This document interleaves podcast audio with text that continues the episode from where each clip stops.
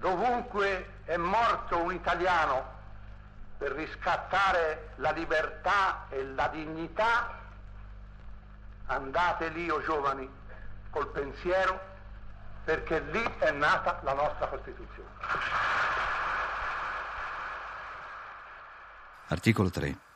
Tutti i cittadini hanno pari dignità sociale e sono uguali davanti alla legge, senza distinzione di sesso, di razza, di lingua, di religione, di opinioni politiche, di condizioni personali e sociali è compito della Repubblica rimuovere gli ostacoli di ordine economico e sociale che, limitando di fatto la libertà e l'eguaglianza dei cittadini, impediscono il pieno sviluppo della persona umana e l'effettiva partecipazione di tutti i lavoratori all'organizzazione politica, economica e sociale del Paese.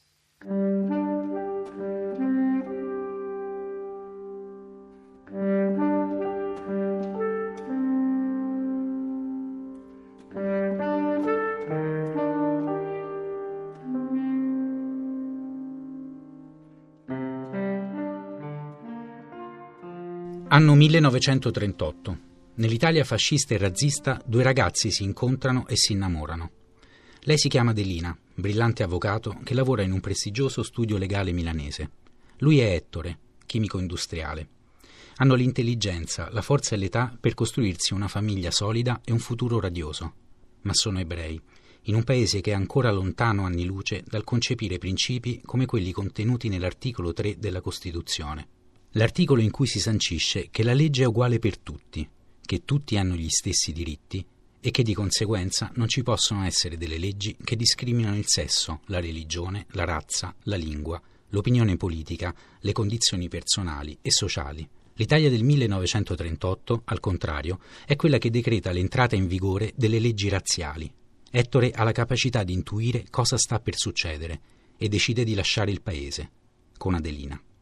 Il primo aprile 1939 si imbarcarono a Genova due ricchi turisti in viaggio di nozze, che si recavano prima in Egitto, poi in Terra Santa, io e mia moglie.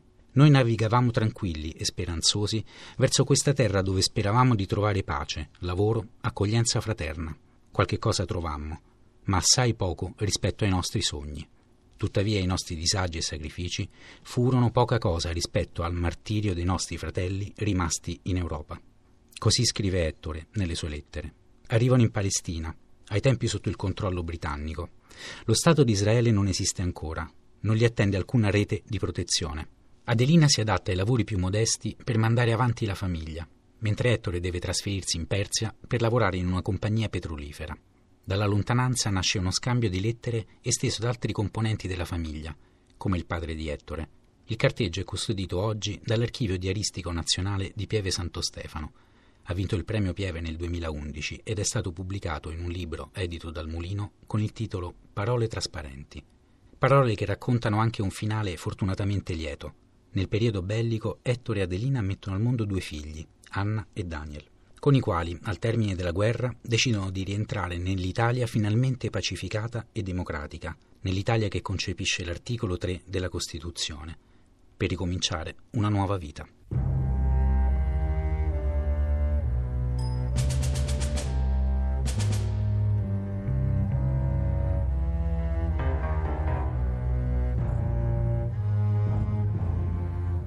Parole trasparenti. Ettore Finzi. Tel Aviv, 9 luglio 1939.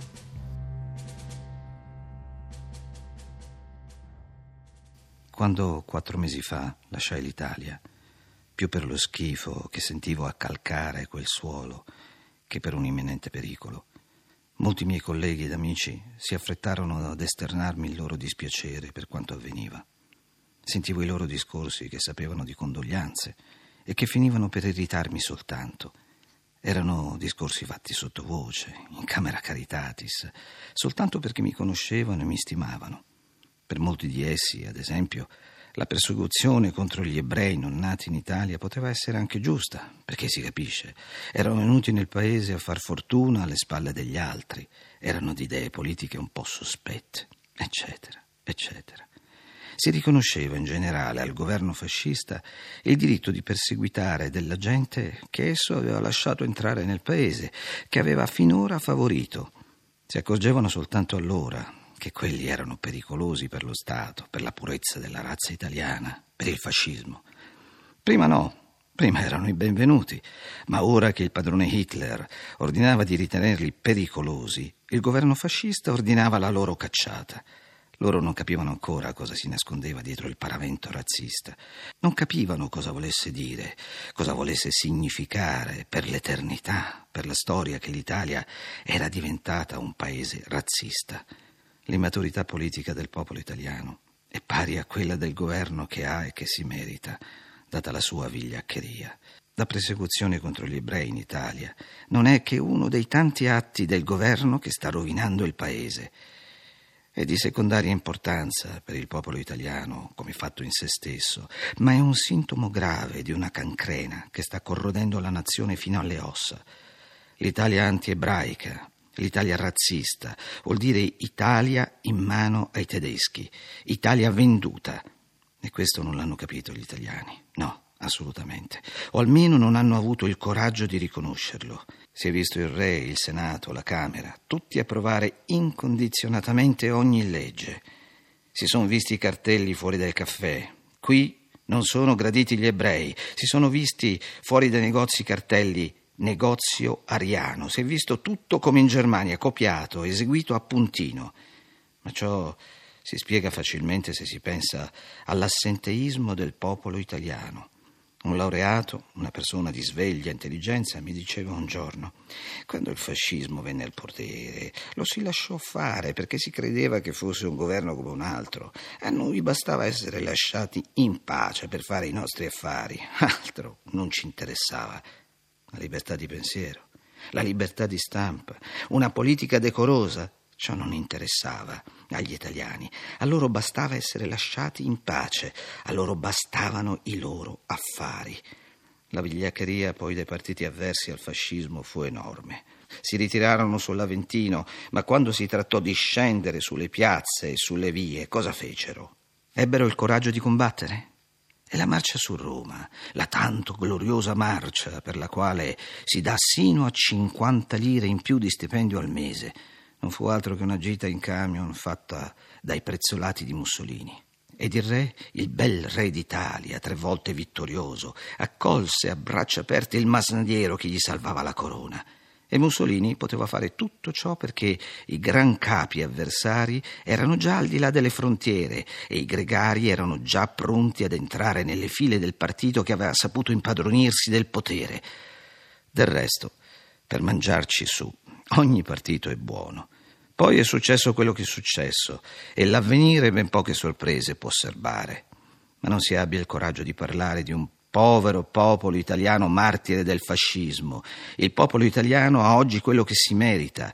È ritornato ad un medioevo e se vorrà un giorno riscattarsi da tanto errore, dovrà pagare per il riscatto con un enorme contributo di sangue. Tel Aviv, 27 aprile 1941. Padre mio, questa sera il mio cuore angosciato ti parla attraverso lo spazio. Il desiderio che il mio sentire ti giunga è così forte che sono quasi certo che in questo momento, per un fenomeno di telepatia, tu sentirai qualcosa. Dove sarai adesso? A casa, a Trieste o altrove? Povera, la nostra Trieste è diventata una caserma germanica. Vorrei maledire quei già maledetti che hanno tradito noi e l'Italia. Ma che pro? Padre mio, non ho più fede, non ho più patria, non ho più casa, non ho più voi. Fra noi c'è un abisso, ci sono i tedeschi, gli eterni barbari, la morte. Cosa ci aspetterebbe se essi giungessero fin qua, se raggiungessero coi loro piedi sporchi di sangue la sabbia della Palestina? Vincono, vincono perché il male vince, vincerà perché il mondo sarà il regno del male. Sono organizzati, forti, potenti, audaci, sanno assalire perché sono ancora barbari.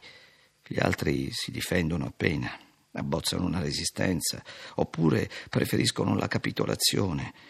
Non vedo come si possa fermare una macchina simile. L'unica ipotesi favorevole è la seguente. Potrebbe darsi che un giorno la macchina si fermasse da sé per un guasto interno e intanto la morte si diverte Forse stanotte, forse domani sotto un sole scottante, forse fra una settimana potrei finire tra le sue grinfie, come finirono molti il 9 settembre scorso, quando i prodi italiani bombardarono Tel Aviv. Ma io vorrei vederti almeno una volta ancora, padre mio, per dirti tante cose, per farmi perdonare da te tante altre. Povero, sfortunato padre, non ti meritavi questi ultimi anni così tristemente sfortunati. Terrore e ristrettezza. Hai perduto la scuola, che era la tua vita, hai perduto l'Italia, che era la tua patria, hai perduto la pace e devi vivere umiliato. E forse, lo temo, mezzo affamato perché l'ebreo deve avere più fame degli altri. Ebreo, che ironia. Tu, ebreo, che sei mezzo cristiano, miscredente ignorante di tutto quello che è veramente ebreo.